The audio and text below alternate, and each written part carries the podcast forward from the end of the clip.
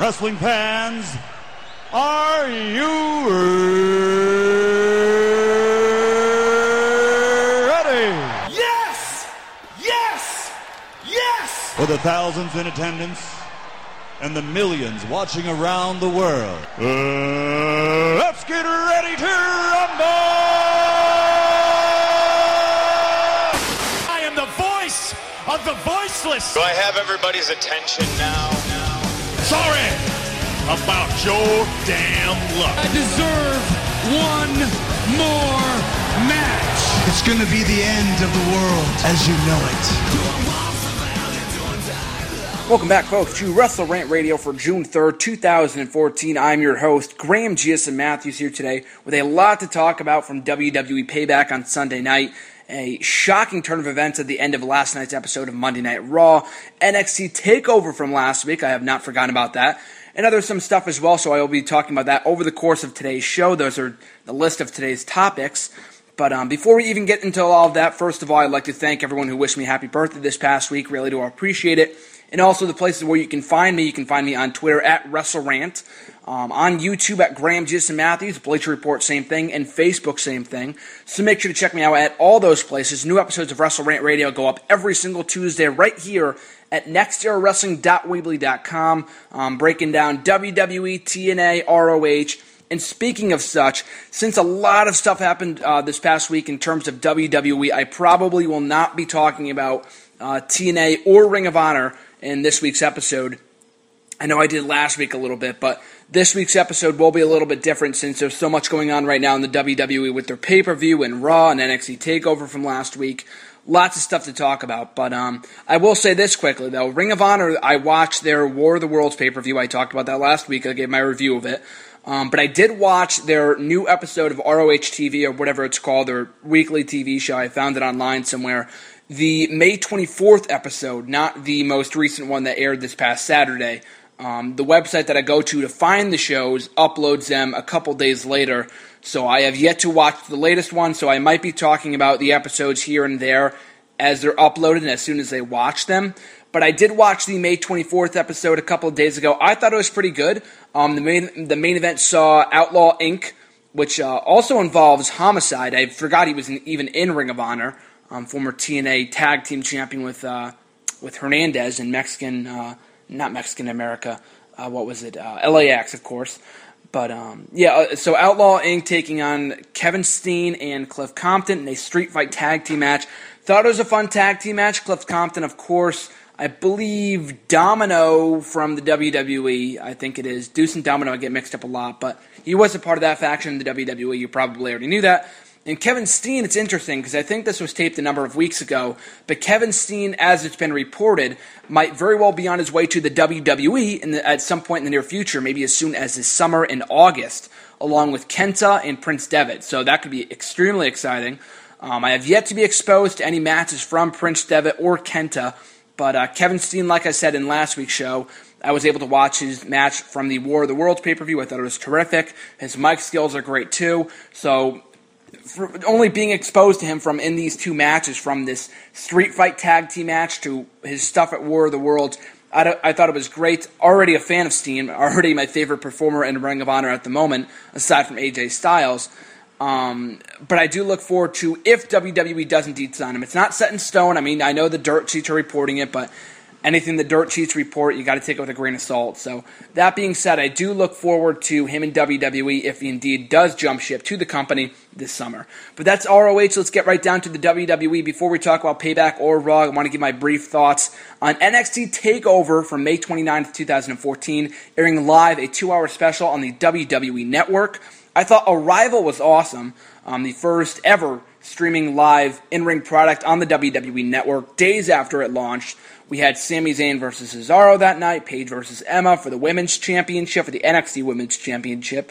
And in the main event, we saw Adrian Neville beat Bo Dallas in a ladder match for the NXT Championship. And that was a great show, really loved it.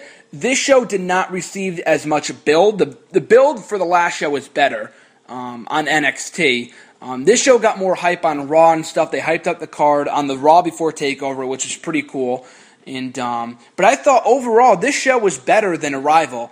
Um, there were the matches between both events are very debatable in terms of what was better and what was not. But I thought this show had better matches. From the last show, we had those three very very good matches. From this show, almost everything on this show was awesome. The women's match, the main event between Tyson Kidd and Adrian Neville, Sami Zayn versus Tyler Breeze was excellent. Even the opening match between Adam Rose and Camacho I thought was fine.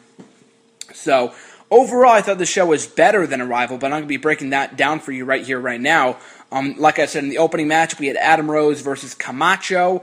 Um, didn't really care for this feud all that much when it was being built up in the last number of weeks. I don't. I love Adam Rose and I have since day one. I was also a fan of Leo Kruger when he still had that gimmick, but Camacho does nothing for me at all. Um, so this feud I haven't cared, haven't care, couldn't care less for. Um, thankfully, it's over. I, I, at least I hope so. But um, couldn't have cared less about this feud. Thankfully, it's over. The matchup was actually pretty fun, better than their matchup from uh, last week's episode of NXT. Maybe it was the live atmosphere of the crowd. Maybe it was the fact that it kicked off the show. Maybe it's the fact that Adam Rose is just over like crazy down in the NXT um, in the NXT arena in Full Sail University. They, they, love Adam Rose, and he's slowly getting over on the main roster too. So kudos to him for that. Still a big uh, Adam Rose fan, a Rosebud. But um, yeah, I thought this was a nice opening matchup. Adam Rose, of course, went over. It would have been embarrassing for him to lose since he's a part of the main roster. And Camacho, I guess, is technically too, but he's not on the main roster as of now since this whole team with Hunico broke up. And he's not bad. Camacho is just very bland, in my opinion. He's got the stereotypical entrance music that he had when he was teaming with Hunico. Um, his in ring skills are good. I haven't really heard much from him on the mic to really determine how good he is on the stick. But um, his character, he doesn't really have much of a character. Heel face doesn't matter. I couldn't care less for me. I didn't even care for his tag team with Hunico, but at least at least that added to the tag team division, which is floundering right now. So that said, though, I thought this is a nice opening matchup. Um, up next, we had the Ascension successfully defending their NXT Tag Team Championships against the duo of Kalisto and El Local. Um, personally, I was looking forward to this matchup. Kalisto and El Local had a very impressive debut match a number of weeks ago in NXT. Big fan of uh, Kalisto. I think he could. And I mean, I said this on NXT. I said this on Twitter during NXT Takeover last week, and I think some people misunderstood me. But I said that Kalisto could be the next Rey Mysterio, and I know that you're not going to be the next Shawn Michaels or the next CM Punk or whatever. No one's going to be the next anyone else. They're going to be the first somebody. He's going to be the first Kalisto. But what I mean by that is that he might be able to take the spot of Rey Mysterio and being the top luchador masked wrestler in WWE. Rey Mysterio is on his way out. He's been injured God knows how many times in the last few years. He's currently out with, I think, a hand injury or something. Sin Cara is a flop. Right now we have uh, Hunico under the mask, but he's not doing anything for the character either. doing anything for the character either. So he might as well just scrap the gimmick and go back to just being Hunico and start tagging back up with Camacho. At least that's why I would do it. and then Alberto Del Rio was a flop too. I mean, he was a, a success in the start, but they turned him babyface. That didn't work out and he's doing next to nothing right now. So Kalisto, I think, could be the next top luchador in WWE if they booked him correctly. But I do like the idea to pair him with El Local right now, aka Ricardo Rodriguez, um, formerly the man- uh, manager or announcer, I should, uh, should, should say, for Alberto Del Rio before they broke up last year. So this matchup, I thought it was mediocre at best. The problem with it was.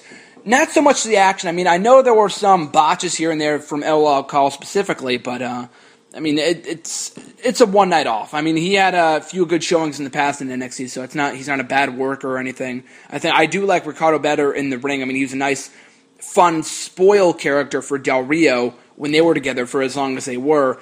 But um, he was. I mean, I think he's a Spanish commentator now, but uh, he's better under the mask when he's under the El Local gimmick. I think it's pretty cool.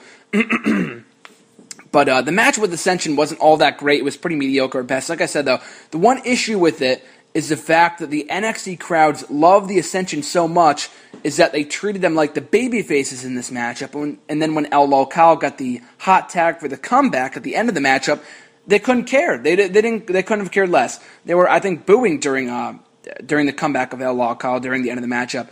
So that was a bit of a disappointment. But the match overall wasn't terrible. It just was kind of mediocre. I would say that's the best way I would describe it. And I guess another way to describe it, describe it would be that it paled in comparison to the other matches on this show. So otherwise, it would have been a fine tag match, but it wasn't all that great. There were some botches here and there. The Ascension, I would I like the Ascension, but I would have had them drop the straps here, if only because there's no other teams in NXT right now. we had the debut of that team, Tye Dillinger and Jason Jordan, a number of weeks ago, but we haven't seen them since. I don't know what happened to those guys. Um, they were they were going to be a nice, fun tag team from what I saw, from what I um, got out of that, but they haven't been seen in a long time, so I don't know what happened to them. So Kalisto and El Local, I would have put the titles on them. Maybe they will get them back at some point. I'm not really sure. Maybe they have a rematch as feud continues, but the Ascension I think would be good on the main roster. I mean, right now we need more tag teams, not only down in NXT, but on the main roster as well. So um, I would love to see the Ascension on the main roster, maybe feuding with the Usos over the tag team titles. I think we're going to be getting the Wyatt family in the title contention right now. But uh, at some point, I think it would be pretty cool to see the Ascension on the main roster. But um, those are my thoughts on that matchup. Up next, we had Tyler Breeze versus Sami Zayn in a match to crown the new number one contender for the NXT Championship. Great, great, great, great matchup between these two. Tyler Breeze has been a guilty pleasure of mine since his debut on NXT, I think last summer. Um, he came onto the roster shortly after I started to get back into NXT because I started to watch NXT in, in June of 20. Or I've been watching NXT since the start. But um, and I did watch the first few months of when it was revamped and started to film down in the Full Sail University arena down in Florida. But um, I had to stop watching. I couldn't keep up with it during my senior year of high school, so I started to get back into it after I graduated last year, and I've been watching it ever since because it's so freaking great. But um, yeah, I thought this was a tremendous matchup, and like I said, I've been following Tyler Breeze since the start, as his days as Tyler Breeze, not Mike Dalton or whatever his gimmick was before this. But um, he has he, he's got the look, he plays the part, he's devoted to the character, and he's a great in-ring wrestler. But in all the squash matches he's been in over the last year or so, he really hasn't been able to show that he's a great wrestler, and he was able to do that in this matchup with Sami Zayn. And take nothing away from Sami Zayn. He's always awesome, so I don't mean to underestimate him or anything like that. It's just that he's always awesome to the point where it's just kind of a no brainer. You just kind of expect it. And this is nothing short of a great match from these two. Had a very nice showing. Um, Tyler Breeze emerged victorious in clean fashion, by the way, too, to become the new number one contender to the NXT title. And him versus Adrian Neville should be a great feud. Um, they've had a very, uh, they've had a nice series of matches in the past. So I expect nothing less of a very entertaining rivalry between those two at some point down the line over the NXT Championship. Um, Tyler Breeze, I think, could be NXT champion. Maybe not right now, but at some point down the line. But I'm looking forward to it, though. It should be pretty good. But yeah, great matchup from those two. Alexander Rusev just attacking Mojo Rawley. Really nothing to know of this segment, just um, one observation though, when Mojo Rawley interrupted Alexander Rusev and Lana in the middle of the ring, when he came down, he's got the new theme music now, the, the Titantron with all the flashy colors and the way that he ran down to the ring. It, the comparison has been made in the past, but he reminds me so freaking much of the Ultimate Warrior. I'm not saying he's the next Ultimate Warrior. Like I said, he's going to be the first Mojo Rawley. And his in ring skills leave something to be desired. He has improved, but he still has a lot of work to do and his character needs some work too. I like the whole I don't get hyped, I stay hyped. I like that gimmick. But um and he is over with the audience, but he does have some work to do. But that being said though, it was just so it was such such a huge resemblance between him and the Ultimate Warrior. Not like not in general, but specifically this segment. I thought it was just the, the, similarities between the two in this segment were just simply uncanny between the colors and the way he ran down in the ring, the energy and everything was crazy. But um, even still up next, we had Charlotte versus Natalya for the in the finals of the vacant NXT Women's Championship tournament. Charlotte, I think I said this in last week's show, um, but Charlotte, since her debut, I think she came in around the same time as Tyler Breeze last August. But she also had some work to do too. She hasn't been all that great in the ring from her matches in the past with Emma and even Natalya in the past. That matchup wasn't great um, a number of weeks ago when they had it. But so I wasn't really expecting this matchup to be anything great. I was expecting it to be a good matchup, but it ended up being a fantastic bout and one of the best women's championship matches or best women's matches, women's wrestling bouts in WWE or just in wrestling in general in a very very long time. Definitely in of the year. Um, definitely up there with the best matches of the last year with Kaitlyn versus AJ, Paige versus Emma, and the what was the other matchup? I could have sworn there was another great matchup we just recently got from the ladies this past year. Oh, Natalya versus AJ. I was on an episode of Main Event not too long ago. But um, yeah, this was a terrific matchup. Charlotte showed a tremendous amount of improvement in this contest. Natalya carried her to a very good contest, but she didn't completely carry her. Like I said before, Charlotte has very come a long way since her debut in NXT late last year and um, showed a tremendous amount of heart, the great emotion, the story of this matchup with Bret Hart and Ric Flair being at ringside. It added a lot to the contest, but it didn't take away from it at all. Um, definitely not. I think they, they definitely served their purpose of being there, but not overshadowing the action in the ring. The great, the, the final few minutes were very, very good to the point where I actually thought that Natalya might was going to win. There was a chance of Natalya possibly winning the championship um, when she put Charlotte in the sharpshooter like three or four times, and Charlotte got out of it each and every single time. She gets the one, two, three, becomes a new NXT Women's Championship champion, I should say. Breaks down in tears, as does Natalya, as does Ric Flair. Bret Hart just kind of standing there awkwardly, which is pretty funny. But um, a great moment. Thankfully, they drawn it. They they drew it out. They dragged it out a little bit, not to the point where it was tiresome or it's like, okay, hurry up, let's get over, let's get this thing over with. To the point where it actually gave a fans uh, gave it a moment to sink in. That's an issue that TNA has right now with their production and whatever because they skip from one match to the next freaking match. I mean, they tape all their shit, and this was live, so it's different. But TNA, as soon as a match ends or as soon as a big moment happens, they either go off the air or skip right into the next segment or something. They don't give it a chance to sink in. That's exactly what WWE did here with Charlotte and NXT, or I should say they did the exact opposite of what TNA has been doing or has been known to do. But um, yeah, great matchup, great moment. Congrats to Charlotte on becoming the next new NXT Women's Champion. And um, I look forward to seeing what happens with her in the future. I mean, like I said, she cried, she embraced Natalya. I wouldn't really take it as a face turn. I know she acted as a fan favorite or a face on the post show as well, which I didn't watch. I just, from what I've heard, she acted like a face. But um, I don't know if the decision is to turn her back face but um, because she only turned heel a couple of months ago, and I like her better as a heel to be quite honest with you. But um, it's going to be interesting to see what happens with her and Sasha Banks, the BFFs, because Summer Rae hasn't been seen down in NXT for months. She's been on the main roster. She's been filming the Marine Four, doing Total Divas, so she's not on NXT anymore as a regular. But um, that being said, though, they might break up her and Sasha. I initially thought Sasha would be the babyface, but now I'm not so sure. But yeah, so based off from what I'm saying, you can pretty much tell that I'm intrigued by the women's division right now in NXT for the first time in a long time. So I'm, I'm looking forward to what they do with that. Um, and of course, in the main event, we had Adrian Neville taking on Tyson Kidd for the NXT Championship. Another great matchup between these two. Tyson Kidd's always been a very good worker. Has just been largely marginalized by the WWE since his debut, basically, and has really shown here that he should not be underestimated. Adrian Neville's always great too, much like Sami Zayn. It's a no-brainer that he's going to have a great matchup, so that wasn't much of a shocker de- developed some very good chemistry between the two over the course of the contest. Adrian Neville picks up the one, two, three, following a um, a crowd pleasing red arrow, still your NXT champion. So, a very good matchup from these two. Thoroughly enjoyed it. Tyson Kidd, after the contest, refused to shake the hand of Adrian Neville, um, shoulder bumped him, and continued to walk out of the arena. So, it looks like Tyson Kidd might be on the verge of a heel turn. I didn't watch the pre show, but I did watch it when WWE uploaded the clip to their YouTube channel a couple days later of the interview between Michael Cole and Natalya and Tyson Kidd. And Michael Cole was basically talking about to Tyson about how he came off bad on Total Divas, and I am an avid, viewer of Total Divas. Um, I will admit, so I can uh, I, I, I, could believe that. But um, so maybe it looks like they are setting up for a Tyson heel turn, which I'm fine with. He was a great heel. I liked him best as a heel actually when he was a heel from 2010 to 2012 after he broke away from the Hart Dynasty. Face or heel, WWE's not going to do anything with him regardless, but I also thought he was a nice baby face in the sense that uh, he can make a good underdog. But NXT is in need of some top heels right now with Alexander Rusev being moved up.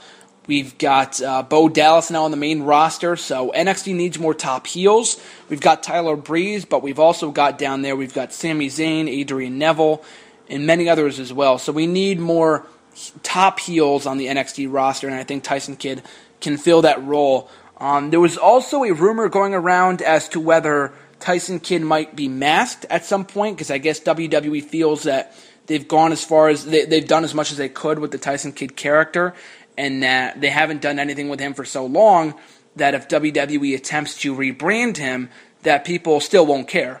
And it's funny because as I say this, this is just coming to mind now. Um, didn't they try the same exact thing with Curtis Axel, aka Michael McGillicutty? I mean, when they rebranded him, I know he changed his name, but and they gave him Paul Heyman as a manager, but his look was no different than what it was as Michael McGillicutty. He really did not change much. He had the same finisher, he had the same look. He hasn't. If you take a picture of him from 2010 when he debuted in WWE to now, four years later, he hasn't changed at all. He looks exactly the same. So maybe that was a part of the issue and why he ended up flopping as a Paul Heyman guy because they didn't repackage him correctly.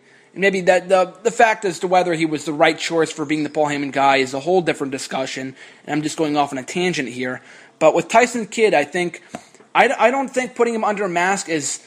I'm not saying it's a bad idea, but I still think they can get something out of the Tyson Kidd character. Because if you can recall, about two years ago, they tried pushing him as a mid card guy um, when he was in the Money in the Bank ladder match for the SmackDown briefcase in 2012. And he got a very nice push that summer. He got a very nice showing in that match. He, of course, wasn't going to win. That was pretty obvious. But he got a nice push. He got some wins over t- uh, over Tensai and a number of others that year. He had some very good matches over on Raw and SmackDown. And then they just stopped using him, which was a joke. So I guess they really just wanted to push him for that pay per view, and that was it. But um, for some high spots in that Money in the Bank ladder match. But I still think there's a chance that they can push Tyson Kidd as Tyson Kidd. I don't think they need to put him under a mask like I said, Kalisto I think can be the next big luchador, and they really don't need another masked guy in NXT or on the W or in WWE or whatever else. I think they can keep the Tyson Kidd character, but and I have suggested this numerous times in the past. But if they do put him under a mask, why not just call him the Calgary Kid? I know the WWE tried it a number of years ago with The Miz. They didn't really try it. I know it was just a one night thing. No one remembers it anyway. I know some people might remember it, like myself. But um, aside from that, it was a one-off thing. It was for one night only. A lot of people wouldn't even remember. Like, hey, they revealed it to be the Miz. Why is it coming back? That wouldn't happen. Like five percent of the viewers, if even that, would remember that one-off thing. But the Miz dressed up as the Calgary Kid um, for that one match against Eugene in August of 2009 when he had been quote unquote fired from the WWE. He won a contract on a pole match and unveiled himself to be the Miz, so he got the contract and whatever else. But um, so yeah, Tyson Kidd. I mean, first of all, Calgary Kid, Tyson Kidd. Just put the two D's in the end of the kid for the Calgary Kid. And I think it works perfectly. I think it was a television character in Canada. That's where they got the inspiration from. So I don't even know if they have the rights to it, to be quite honest with you. But um, I love that Tyson Kidd, the Calgary Kid thing when the Miz did. And I think Tyson Kidd, Kid can make them his most of it as well. He can make it his own. Um, he played a masked guy, I think, in late last year against Los Matadores um, on the main roster when they wrestled a few times. But um, and then that didn't really st- that didn't really stick because he ended up coming back as Tyson Kidd for like two appearances and that was it. But um, even still, though, I think if they were to rebrand him as a masked wrestler, and I, like I said, I don't think they should, but if they do, just call him the Calgary Kid. I think it'd be a very good gimmick. Put him under the mask. He is from Calgary anyway, so I think it works perfectly. He doesn't. He can acknowledge that he's like that he's Tyson Kidd, like Jeff Hardy and Willow and TNA. That's a bad example because Willow is garbage. But um, just saying. So that's just one a, a one-off idea for Tyson Kidd if they do indeed plan to repackage him. So that was that. And overall, I love this show. I love NXT Takeover. A very exciting show. Um, the matches from top to bottom were great. The only real nitpicking gripe that I had with this show was the tag team title match, but that wasn't bad enough to the point where it was offensive or you know it was terrible. But um, every it was it was decent, but it just paled in comparison to everything else in the show. But um, yeah, if you don't own the WWE Network, you're a fool. I mean, if you can't pay for it, you can't. Uh, if you can't afford it, you can't afford it. But I mean, if you have the money and you're just not paying for it, then you're a fool because it's the greatest thing known to wrestling fans in a long, long, long, long time, and you should own it.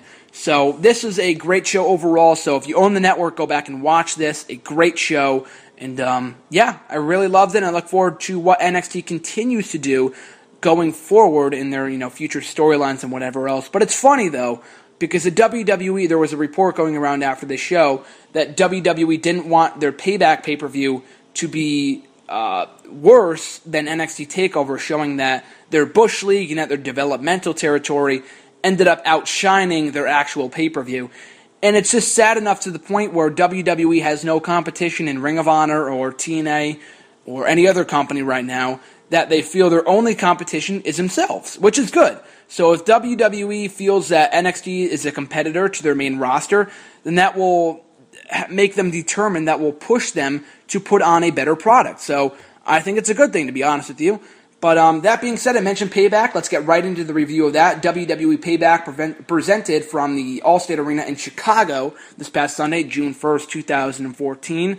On the pre-show, we did a mask versus hair match between El Torito and Hornswoggle. Hornswoggle ended up coming up short, had his head, um, no pun intended, um, ended up getting his head shaved, and El Torito emerged victorious. So the matchup, of course, no one expected it to be. I didn't. I didn't think it was going to be another masterpiece or be a piece of trash because we learned with their first matchup at Extreme Rules, the WeeLC match, that you shouldn't underestimate the little people. And like again, like I said before, no pun intended with the underestimate uh, term there. But um, I thought it was a good match. I thought it was decent for what it was. It was fun while it lasted. The interference, um, the spots from other members of 3MB and Los Matadores at ringside were good. They involved themselves well. They played their parts well. It was a fine enough match. You can't really complain, El Torito predictably went over. Um, it would have made no sense to unmask him since that's a whole part of the Los Matadores gimmick. And without the bull, they're nothing. They already are nothing, but without the bull, they're complete. They already are a joke too, but uh, without the bull, they have nothing to build off of. But um, anyway, so Hornswoggle, they ended up revealing his shaved head the next night on Raw, and it wasn't even completely shaved, so it was weird. Um, it looked really odd, but um, hopefully they uh, they shave it completely at some point soon. But um, yeah, the WeeLC match was so good to the point where it was going to be extremely difficult to top it. They tried their best. That's all you can really say. So kudos to them for having a fine matchup. All I really want is for this feud to end. It's been going going on for so goddamn long, and this is not the feud between Hornswoggle and Torito, which has been going on for a few months now, but just in general, the feud between Los Matadores and 3MB. I mean, they have nothing else for these guys to do, so they're going to continue to put them against one another but it's just gotten to the point where it's just hard to watch, to be quite honest with you. And I rarely ever skip through anything, but I had the temptation to skip through the Los Matadores 3MB matchup on Raw last night. And I watched it on DVR, so that's why I say that. But uh, I was very tempted to, and why I didn't, because I have to review the show, so I had to watch it. But um, yeah, so that's that. Um, on the main card, kicking off the show, we had Sheamus versus Cesaro for the United States Championship. A great match, as expected. They've had some very good gem of matches in the past. This matchup was no exception. So great work from both Sheamus and Cesaro. A lot of people, I guess, were expecting a double countout or some sort of shitty finish where we don't get a winner because they want to protect both guys right now. I never personally saw it that way. I just figured Sheamus would go over because he only won the title a month ago. I didn't really think that Sheamus would or, or Cesaro would get himself disqualified or whatever because we had a double count out between these two a couple weeks ago on the main event. So I see I saw no reason as to why they would do it again. But um, they did they did book this very well because first of all they were perfect in the opening slot of the show because it kicked off the show on a very high note. The action was great. The crowd was invested in it all. It was great stuff. Two, Cesaro, who had a very great showing here, as did Sheamus, of course, but he looked strong in defeat in that Sheamus had to utilize a small package in order to pick up the victory, um, which is something you don't ordinarily see from Sheamus. For them to go out of their way to do that instead of having him lose via the bro kick, it was a very smart move because it makes Cesaro look strong in defeat. Like I said before, it protects him and it keeps the feud alive. So I love that finish. I love the matchup. Sheamus, Cesaro, I, I, I wouldn't mind to see him as United States champion. Um, it would be pretty cool at some point down the line. I'd rather see him as Intercontinental Champion because he's already held the U.S. Championship, and there's nothing wrong with holding it again, but I'd rather see him with the title he hasn't won before. That's not like they mean anything anyway. I mean, they've been built back up nicely, but um, there's no real difference between the two championships, but even still. Um, Cesaro as U.S. champion, I wouldn't mind seeing down the line. Like I said, Sheamus just won the title a month ago, so there's real no reason to take the title off him this quickly. So I was fine with him winning. I'm fine with the feud continuing. But um, I've said this time and time again over the last number of weeks, but Cesaro, I think, if they moves out of this feud with Sheamus in the next couple of weeks and moves into a feud with someone like a John Cena, um, I think that could be great for him for the summer. Um, I know that it's been highly rumored in recent days that Cesaro is the current favorite to win this year's Money in the Bank ladder match, and it's currently up in the air. And I'll get to this in my Raw review, but uh, it's currently up in the air as to whether Daniel Daniel Bryan will be able to compete at Payback in the Money in the Bank pay per view uh, against either Kane in a buried alive match, or not buried alive, I'm sorry, the stretcher match for the WWE World Heavyweight Championship if he, can compete. And if he can't compete, then he will have to vacate the title and a new champion will be crowned in the Money in the Bank ladder match. So I don't know if Cesaro would win the ladder match for the championship. I have good money on him winning the briefcase, but I don't see him winning the championship. I don't know. It could go either way. I'm not really sure how they will book that, but uh, I look forward to it nevertheless. But um, even still, Cesaro, I could see him winning the Money in the Bank briefcase if they do go that route at Money in the Bank in a couple weeks, and then feuding with Cena for the summer. I think that could be a great feud. We got a they, we got a great match out of them a couple months ago, so that was a small preview of what a long, nice feud between the two could bring us if it was to happen at some point this summer. I mean, we've seen enough from Bray Wyatt and John Cena. They had a great feud and a great number of matches, or just this past one match. Their previous two matches were not that great. But um, that's run its course, so it's time for something Cena. It's time for Cena to move into something new, and a feud with Cesaro, I think, would be great. So that was that. Good opener there. Up next, we had Rybaxel versus Cody Rhodes and Goldust. Cody Rhodes once again playing up the card that he can't win a match. Once again, coming up short here. The best match we've seen from either team in a long time. Cody Rhodes and Goldust had the consistently had the match of the night in late 2013, earlier this year. And um, and it's not that their matches have deteriorated. It's just merely the fact they haven't been given, given enough time. Um, they've been overlooked for so long, and they've been underutilized for so long that they haven't really been able to show what they're truly capable of. And they had a very good matchup here. They got a good reaction from the Chicago crowd. They came up short against Rybaxel. And Cody Rhodes, after the matchup, said to Goldust, "You need to find another tag team partner," and walked off. So I think it was good that they didn't turn heel um, just yet, or, or Cody Rhodes should turn heel. And here's the thing with the Cody Rhodes heel turn. We've talked about this before on the show, but um, I'd be fine with Cody Rhodes staying babyface. To be quite honest with you, I'm not saying that he that he uses as his motivation to um, stick with his brother and they stay as a team. I'd be fine with that, but I don't want to see it happen. I don't want to see it go down that way. If anything, I would like to see Cody Rhodes continue to lose, and then him say, "The only way I'll be able to prove myself is I face my brother." At SummerSlam. And I know we're in mid we're in early June right now, and I don't think they would drag this feud out all the way until SummerSlam. We still have Money in the Bank and then Battleground.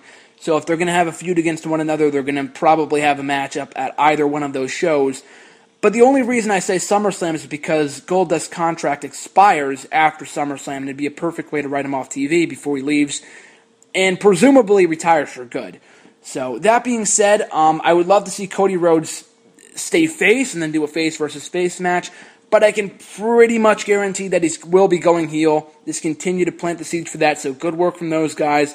Rusev versus Biggie, a pleasantly surprising matchup. Rusev, by far his best match to date. I think that goes without saying. But Biggie, I think, in my opinion, is a very underutilized worker. He's very good in the ring. He's explosive. That's a, that's the uh, term that the commentators have used to describe him countless times in the past. Not so much anymore because he's never on TV and he's not being pushed at the moment. But during his, his little stint as Intercontinental Champion, he was being called explosive a number of times, and I think that's a perfect way to describe him um, as a competitor because he is a very good wrestler. He does have charisma. He just really doesn't have a chance to show that charisma on television. He really isn't given the chance to show that. And no, waving a flag around, a United States uh, flag around, is not a great way to show his charisma. It's not charismatic. Um, he needs some mic time. But um, if you look at his Twitter and his Instagram and stuff like that, he's freaking hilarious. And why they don't exploit that on television is beyond me. Why they don't bring his five count gimmick up to the main roster is beyond me too. It was so freaking over down in the Full Sail University crowd that, um, and even a couple of weeks ago when he was on NXT against Bo Dallas, it was so over, and they didn't bring it to the main roster for whatever reason. But anyway, um, yeah, this matchup was good. It was only four minutes long, but I did enjoy it while it lasted. Rusev, of course, went over, forced Biggie to tap out.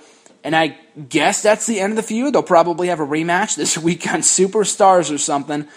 But um, Big E tapped out. He didn't show up the next night on Raw, so I guess it's over. And I'd like to see more from these two because this was a good matchup.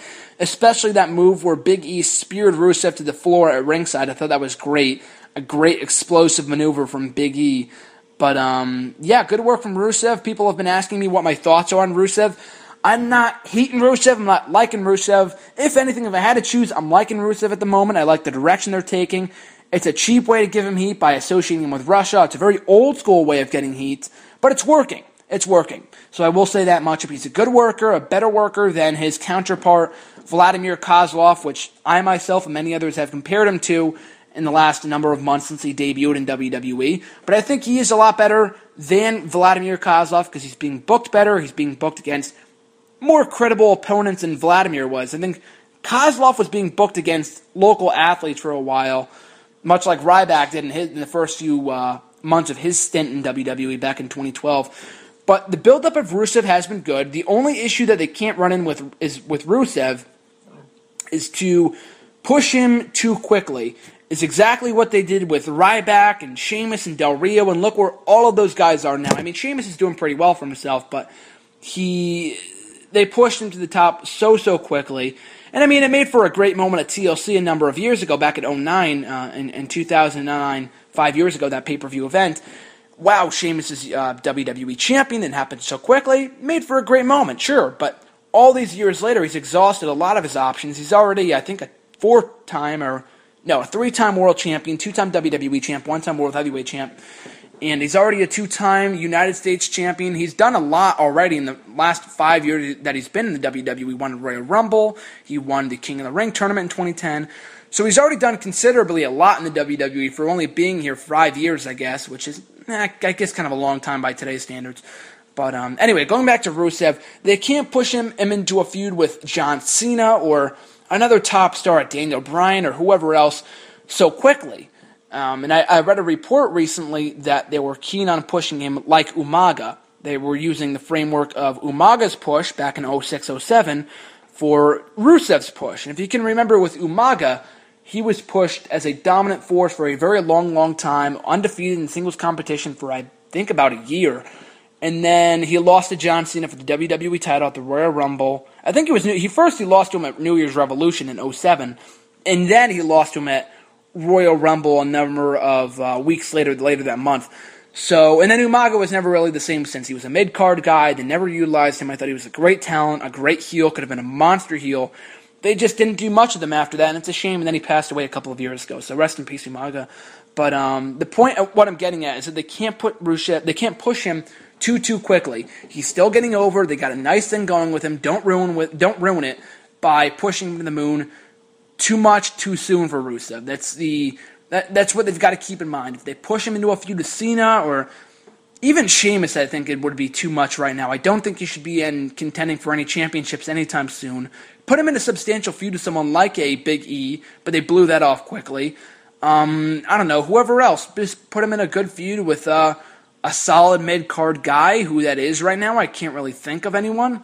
But um, yeah, just put him into a good feud and don't push him too too quickly, and he'll be fine.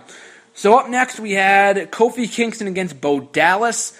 Uh, matchup added to the card at the last minute. It was established on the pre-show that Kofi Kingston set out a tweet against the authority. So, of course, if you saw the pre-show, you heard about that. Then you had to know that Kofi Kingston would be getting uh, punished by the authority on the show. When he did, Kane came down, attacked Kingston. Bo Dallas just cut a promo, bashing the Chicago uh, Blackhawks and then telling them to Bo leave and stuff like that. So Bo Dallas, in terms of Bo Dallas right now, um, I said this last week, but it's kind of changed a little bit. At least they're slowly starting to make him out to be a heel with the bashing of the hometown teams and bashing of the crowds in his promos. It's not direct, but it's there. It's an indirect insult towards the crowd. And his motivational thing, it comes off like it's a babyface thing. People who have watched NXT know that this is being done on purpose, so we get sick of Bo Dallas. But I think he might have been better off being starting out as a babyface in the main roster and then doing what they did in NXT and then slowly turning people against him because he's so annoying. So, and he's so obnoxious. And that's not the framework they're using right now that he's on the main roster because I guess they assume everyone watches NXT and they know what works. And right now it's just not working. He's getting decent enough heat. He got heat from the promo he cut on the Blackhawks on Sunday. But aside from that, though, he really isn't getting a strong heel enough reaction. He's not getting the reaction that he should, is what I'm saying. And um, maybe that will change over time, but they really just have to find their, find their, uh, get his stride as the Bo Dallas character, find his stride with the heel gimmick, try to find a way to make it heel, but maintain the motivational aspect of it. I'm not really sure. I am a Bo-liever. I'm not a huge fan of Bo Dallas, but I am a Bo-liever. But they do need to turn him heel. Like they need to make him act like a heel, do heelish things. That was the issue with Bad News Barrett, with Cesaro. They were still being cheered by the fans, and they still are to this day. But they make people hate them by doing vindictive things. Wade Barrett attacked RVD a few weeks ago in England, and then he played to the crowd. But you know what I mean. He cheats sometimes in his matches, and that, doing that too much is a bad thing. With interference in every single freaking match, it gets old after a while. But if you limit it and you do it in, if you do it in small doses, it's effective. And that's exactly what Cesaro and Bad News Barrett have done, and that's what Bo Dallas needs to be start doing too. So that was that. We had uh, Bad News Barrett, speaking of such, speaking of whom, we had him successfully defending his Intercontinental Championship against RVD in a good matchup. Enjoyed this, especially the finishing sequence. I thought these two put on a very strong effort for the IC title. The mid card has been gradually getting better. I mean, it's only these four guys right now Sheamus, Cesaro, Bad News Barrett, and RVD. But um, they are doing a good job with both with both mid card championships. They both had very good showings on this show. The first time the U.S. championship has been defended on a pay per view since uh, Hell in a Cell in late October, which is pretty pathetic. But uh, considering who was champion before that, I'm not really surprised because they never really booked Ambrose in any championship matches. But nevertheless, I am liking the mid card at the moment. I said that last week, and here's hoping WWE can keep it up and continue to make both belts feel relevant again. Also on this show, we had Brie Bella quitting the WWE after Stephanie McMahon offered Daniel Bryan an ultimatum to either quit WWE or not quit WWE, surrender the WWE World Heavyweight Championship, or his wife Brie Bella would be fired.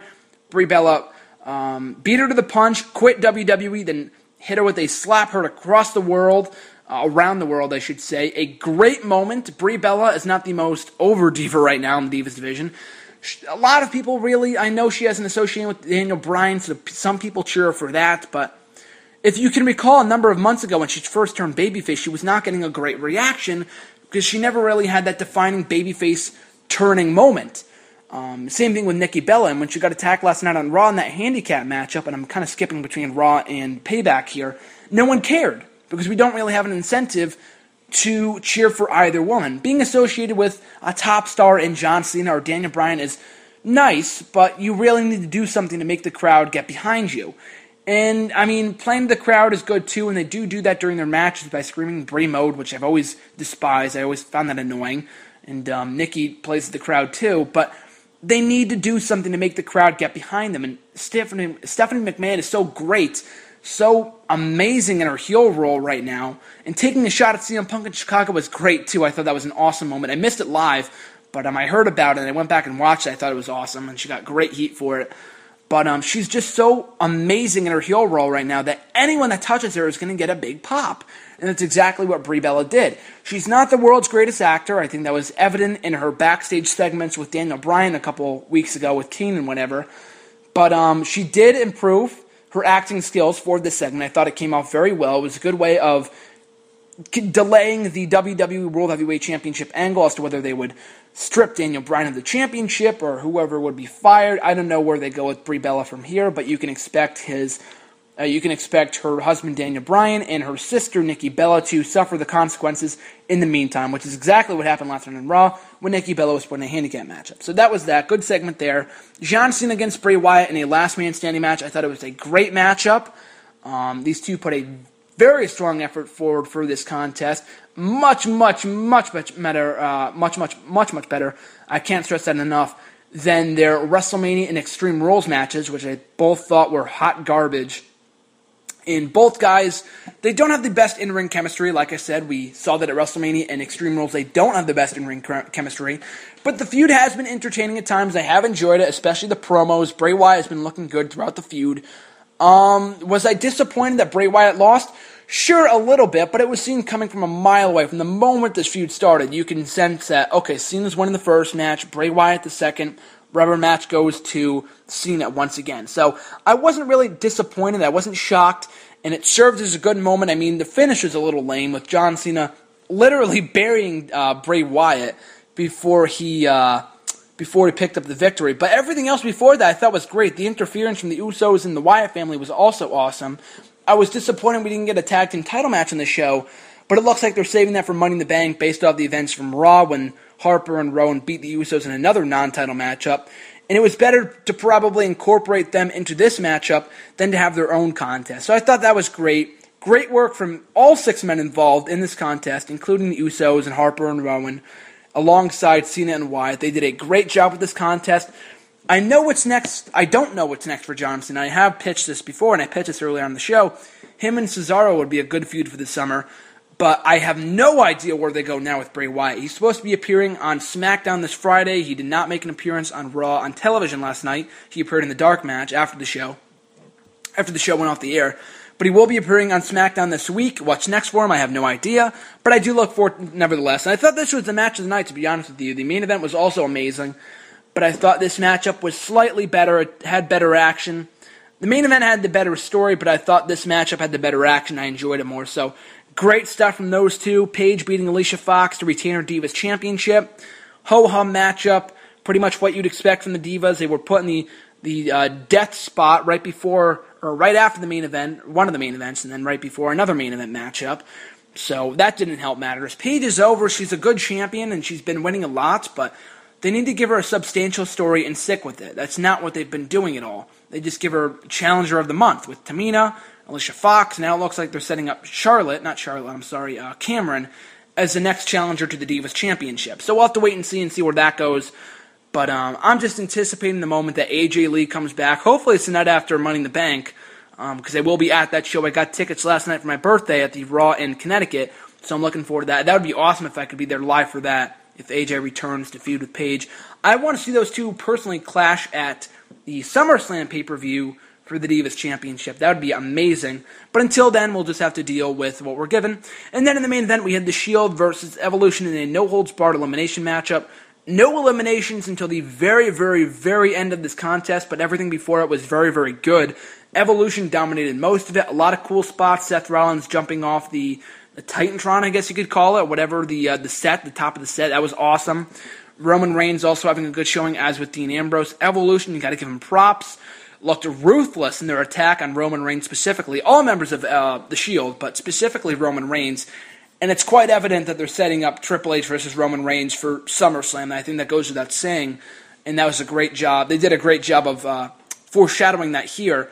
But this is a great matchup. All the eliminations. I mean, it came down to 10:50 Eastern time, and I'm thinking, okay, are they going to wrap this thing up, or what are they doing? I mean, you can argue, okay, this is their network; they can go overtime if they want to. But this, if you can recall, the show is also airing on pay-per-view. So anyone that ordered the show on pay-per-view, it's going to get cut off unless they go off the air. So uh, on time.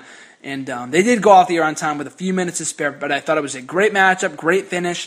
The Shield eliminated in a clean sweep Evolution. I think Seth Rollins eliminated Batista. Orton took out, uh, or Ambrose took out Orton, and then Reigns took out Triple H. So a great matchup, a great story told. Like I said before, Wyatt and Cena had the better matchup in terms of in ring action, but this matchup had the better story told. A complete opposite from their Extreme Rules matchup, which was completely chaotic, as was this contest, but this matchup definitely told a better story than their last encounter. So overall, I thought this was a very, very good show, good to great show. Every single match in the show, for the most part, was excellent, all entertaining action. Um, a lot of people have been saying what was better, Payback, Takeover. Um, this was the way that I put it. Payback was not a disappointment. I was saying for a lot, many days in advance before Payback that I was looking forward to the pay per view. It lived up to my expectations. It met my expectations. I wouldn't say it exceeded them because it was everything that I thought it would be, in it being a very solid good pay per view with all the right people going over. And kudos to Evolution for, for putting the Shield over in strong fashion, by the way. I forgot to mention that before. But um, if I had to compare the two, Takeover Payback, Payback had the better in ring action. I mean, it was three hours long, Takeover was two. But um, the, the better in ring action I would have to give to Payback. But at the same time, NXT Takeover was more exciting. The Tyler Breeze Sami Zayn matchup made me pop more than any other card, any other match on the Payback card the emotional moment with Charlotte winning her first women's championship. So that was more of an exciting night because we don't normally see those type of special events from NXT. So it was something fresh, it was something new. And with Payback, it was more of a night of wrestling. So if you're a wrestling fan, you love this show. You love Takeover too, but you loved Payback if you're a diehard wrestling fan, not a sports entertainment fan. But um, yeah, I thought this was a great show. The Chicago crowd was great too. They weren't overly obnoxious with the CM Punk fan with the CM Punk chants. um, Chicago's own hometown hero, of course, the Second City Savior. And I think the biggest difference between this show and the and the March 3rd show from a couple months ago is that people were saying they we're going to hijack the show if CM Punk didn't show up. And, and of course he didn't. I didn't expect him to personally. I said that a number of times in the past. But I think people genuinely thought CM Punk would show up because it was never really confirmed that he was not going to be there. It was never really confirmed that he wasn't going to be there. And um, there was even a report, if anything, there was a report that led people to believe that he would be there. So a lot of people were like, they got a lot of people got their hopes up, and I, even I got my hopes up in that final segment of that show. I thought he would come through the crowd and save Daniel Bryan from the Authority, and he didn't. We haven't seen him since. So we haven't seen him since the Royal Rumble pay per view. So that being said, though, um, they weren't overly obnoxious with the CM Punk chants, which was good. And when they did chant for CM Punk, they were met with a nice one liner from Paul Heyman who said, Oh, I'm sorry. He's at the uh, Blackhawks game at the United Center on the other side of town. He's not here right now. Or something along those lines. I thought that was great. What was even better was Stephanie McMahon saying that uh, people wanted Daniel Bryan to quit just like CM Punk. That was great. It's an awesome one liner. Like I said before, Stephanie McMahon is so freaking fantastic in her heel role right now. But um, yeah, that was good. Overall, I really enjoyed the pay per view. Regardless of what was better, Takeover or Payback, go back and watch them both. If you're a wrestling fan, if you're a WWE fan, this is a great week for you. A great couple of days to be a wrestling fan, especially a WWE fan. So go check out both shows in the WWE network. If you're not already signed up, you're missing out. But um, yeah, I thought it was a great show overall. In terms of best pay per view matches or best pay per views of the year so far for WWE, I was just thinking about this earlier today. I would rank it with one being WrestleMania 30. It's going to be extremely hard to top that. Two, Payback from last night. Three, um, Extreme Rules, which is a very good pay per view as well. Four, pay- Royal Rumble and Elimination Chamber weren't much different from one another. The Royal Rumble people just didn't enjoy, if only because Batista won the Rumble, so that put a sour taste in people's mouths. But um, aside from that, I enjoyed that show. So Royal Rumble, I put number four, Elimination Chamber number five. So that's WWE Payback. We only have less than 10 minutes left, so I went a little overboard with my Payback um, overtime with my Payback review, but there really wasn't much to analyze from Raw. A lot of it was just a repeat from Payback or whatever else. The two things I will talk about and I want to talk about opening segment, Evolution comes out. Triple H says it isn't over with the Shield yet. It's not over by a long shot. He's got a plan. Batista says, no, you didn't give me what I promised. You didn't give me a shot at the WWE World Heavyweight Championship, and I demand one right now. Triple H goes, We can't give it to you right now, even if I wanted to, because Daniel Bryan is out with an injury, so I can't give you that right now. So no one's getting anything. And then Randy Orton stayed silent throughout the entire thing. So Batista goes in response, says, Okay, and I quit. Raises his hand, does a little queen wave. It was freaking hilarious. I love that. And walks out, and that's it. He was shown on the app um, countless times. They replayed that. They replayed the opening segment like five times, and it got to the point where it was like almost unbearable to watch because they uh, they replayed it so many times throughout the show.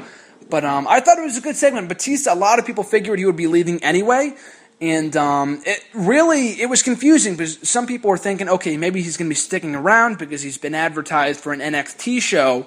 I think on the 10th or the 11th or whatever else next week. So people are figuring, okay, he's going to be sticking around after all. And apparently not, because he's, he's quit. So that's a good way of writing him off TV for now so he can go promote his movie, Guardians of the Galaxy, and he'll be back for SummerSlam, hopefully. I'm a Batista fan, I'm biased, and I'll get to that, and just keep that in mind when I go on my following rant. And the same rant that I've gone on on Twitter, on this show, and Facebook, everywhere else over the last number of months. But um, now I'll get to that in a second. But the opening segment was good. We figured he'd be leaving anyway. I don't know. I guess he might still make that commitment that commitment to that NXT show, and then he might leave.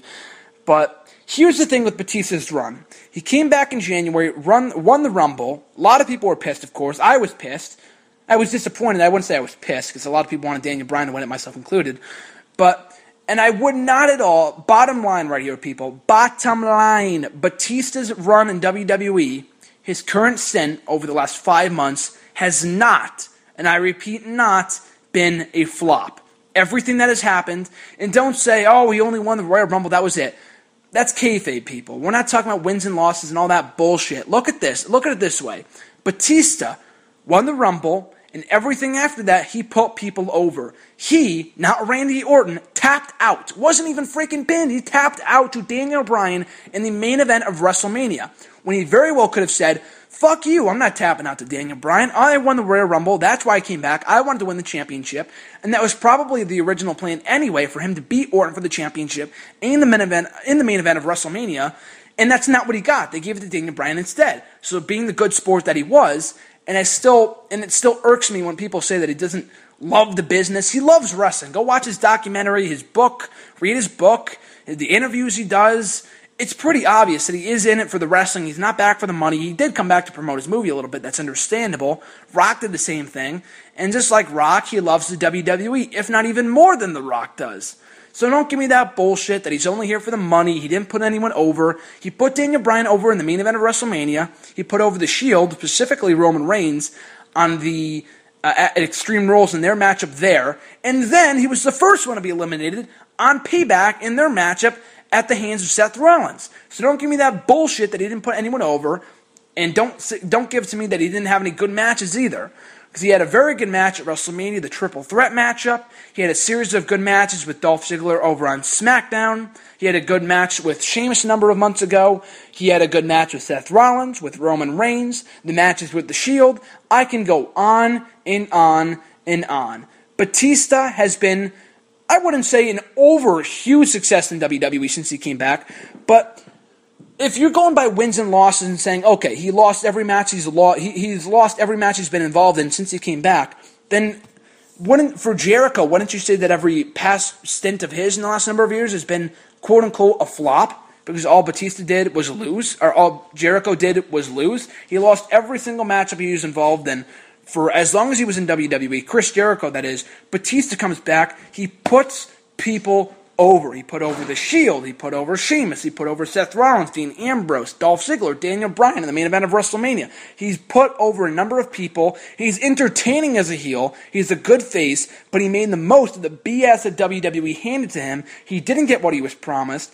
And in the app video after Raw, or during Raw, that aired on the WWE app, he was saying that he didn't get what he was promised, and a part of that was legitimate because Batista was not given what he was promised. Because when he initially signed the deal to come back to the WWE, more than likely he was given, he was granted a spot to be the WWE World Heavyweight Champion. They're saying, okay, you're going to come back, you're going to win the Rumble, the people are going to love you, and you're going to win the WWE World Heavyweight title from Randy Orton at WrestleMania. Shit happened, plan changed. Uh, plans changed. Bryan was the new favorite, so people booed him. He ran with it. He made a great heel. He had great matches. And his success, his most recent WWE run has been a success in my opinion. And he will be back. It's not over. Apparently, from when he first came back, it was rumored that he's uh, signed a contract for the next two years. So um, he will be back for SummerSlam, hopefully. And whether he comes back as a face or a heel doesn't really matter. He's out of Evolution for right now. But I loved him in Evolution, loved him as, on his own. He even did good work before WrestleMania.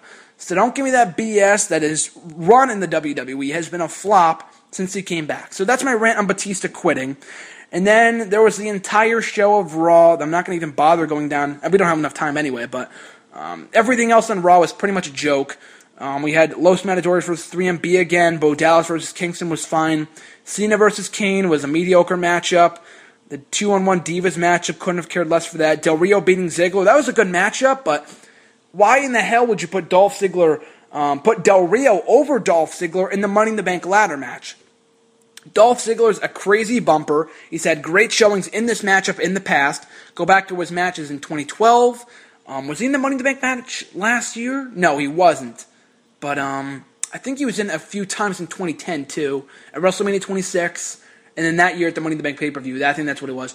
But um, anyway, Dolph Ziggler I think could have made a better fit in this matchup. He's more over. People couldn't care less for Del Rio right now, and him winning this matchup still won't make people care about him. So there's really no point in putting him in this match. But um, anyway, it was a good matchup. So that was that. Wyatt family versus the Usos was good. Bray Wyatt took the night off. I thought it was a smart move to uh, let people take a break from his character. He's a great character, but um, it gave people a little brief break from his character, and he'll be back on SmackDown this week, so no worries. And then we get to the main event. Randy Orton versus Roman Reigns was announced for the main event of last night's Raw, and Shield makes their entrance. They're standing in the ring. Out comes Triple H Randy Orton and Evolution sans Batista since he quit earlier on in the evening. And I expected Batista to come back out, and he did this a couple months ago when he uh, first came back, when he leaves the arena and then he comes back. Um, I expected him to do something like that and swerve people that he was actually quitting. Or I was expecting maybe someone like a Cody Rhodes or a Dolph Ziggler to come down and take his spot in, uh, in Evolution, and be named as the newest member of Evolution. But um, it did not turn out that way at all. Instead, Triple H and Orton were standing in the middle of the ring, and they said, when plan A doesn't go according to plan, when that doesn't go right, we've always got a plan B. And instead, at that very moment, a small smirking moment from the game Triple H makes eye contact with the Shield, just a moment of silence for just a minute or so, and then out of nowhere, with Seth Rollins with both chairs in his hand, smacks a chair over the back of Roman Reigns and Dean Ambrose. Seth Rollins joining Evolution, beating the crap out of uh, his Shield members. And as of June 2nd, 2014, the Shield is no more. So my initial reaction to this was very depressing, if only because the Shield has been together for for how long? Maybe 18 months. It's had a hell of a run. They've done tremendous things. Easily one of the best factions, if not the best faction in the last 10 years. Um, better than Evolution. We'll have to wait for the aftermath. But they've been so freaking great over the last 18 months, and it's so sad to see them break up. But at the same time, it made for a hell of a swerve. No one expected Seth Rollins to be the guy to turn on the Shield. People were saying Roman Reigns, which I thought would have been a dumb idea because he's the most over as a fan favorite of all of these guys. And then comes in Dean Ambrose, um, who a lot of people thought is a natural heel, myself included. He's a natural heel, and then we'll see him turn heel eventually too at some point, probably at some point in the next few months. And then we get the Shield triple threat match, maybe at SummerSlam or whatever else. But um, even still, though, a lot of people expected Dean Ambrose to be the one to turn heel and uh, join Evolution, turn his back on the Shield. A lot of people expected Roman Reigns to fit into that spot. Instead, it ended up being Seth Rollins, so a great swerve. Kudos to WWE for that. Um, personally, as a fan, I'm pissed that the Shield is no more after the tremendous run that they had. But that being said, heels are so hard to hate nowadays that this does a great job in making me personally boo Evolution. Um, I personally now have, have, have a reason, have incentive to hate Evolution because they are now um, the Shield. They have now split up the Shield. They have succeeded in what they have set out to do, Evolution that is, in splitting up the Shield. With Triple H mouthing the words after this whole thing went down, "I won." So now Seth Rollins seemingly has joined Evolution. Someone asked me last night on Twitter as to whether Seth Rollins would uh, is a double agent for the Shield, as to whether he joined Evolution just to make his way in to destroy the Evolution from within. I don't see it going down that way, to be quite honest with you. I would love to see it happen, but I don't see it happening that way. It would be cool. But um, either way, the Shield is no more. As a fan, I'm personally pissed, but it's a big spot for Seth Rollins. It made for a great angle. People complain all the time about how it's getting too predictable nowadays. Well, you just got your surprise here after the broken after the uh, ending of Undertaker's streak at WrestleMania. Now we have Seth Rollins in Evolution, and it made for a hell of a hook for next week's show. After a rather mediocre, mediocre episode of Monday Night Raw, nothing else on this show would have um, given people an incentive to tune into next week's episode, this right here did. And made people want to tune in next week to see what happens with the Shield, with Evolution. Is Seth Rollins really with the group? Is the Shield really over? Are they finally going their separate ways? But either way, I'm looking forward to next week, seeing what they do. Going into Money in the Bank, especially going into SummerSlam, which is always awesome anyway. But um, a great way to go off Raw. Really enjoyed that. Everything else in the show was not all that good. So if you missed the show, don't bother going back and watching it. The only thing real, really worth watching was the opening segment with Batista quitting, and then Seth Rollins joining Evolution later on the night. So overall, didn't really care for the show, but I am intrigued as to what they will do with the Shield and Evolution going forward. That goes without saying, but um, as to whether this is the WWE's big summer angle, as we've been known to expect in recent years, in 09, it was the uh, it was the purchasing of Raw by Donald Trump and Vince McMahon in 2010. It was the new Nexus invading the WWE 2011, Punk's pipe bomb, and him leaving the WWE 2012, CM Punk turning heel. In 2013, the whole authority slash CM Punk Brock Lesnar storyline. And we had a great summer last year, and I'm hoping um, that it kind of set the standard for this year's summer, and I'm not really sure. It's gonna we're gonna have to wait and see. And um, hopefully, last year's summer was too, hopefully not too good to the point where it will this year's summer will pale in comparison. We'll have to wait and see. But nevertheless, I am excited to, for what will come in the WWE going forward. So, all that being said, thanks for watching, guys. Thanks for listening. Always appreciated. Make sure to go back and listen to all past episodes of Wrestle Rant Radio right here on the site. NextEraWrestling.weebly.com. My full review of Raw for more thoughts on the show, payback, impact, takeover, everything on the website. So make sure to go check that out. New episodes of Wrestle Rant Radio up every single Tuesday. If you want to keep in contact, tweet me on Twitter at WrestleRant. Make sure to follow me there. Find me on Facebook at Graham Jason Matthews. YouTube, same thing. And Bleacher Report, same thing. Always appreciate you guys listening. We'll be right back here next week with another new episode of Wrestle Rant Radio. Once again, thanks for listening. Always appreciated. And I'll see you next week, guys. This is GSM signing out.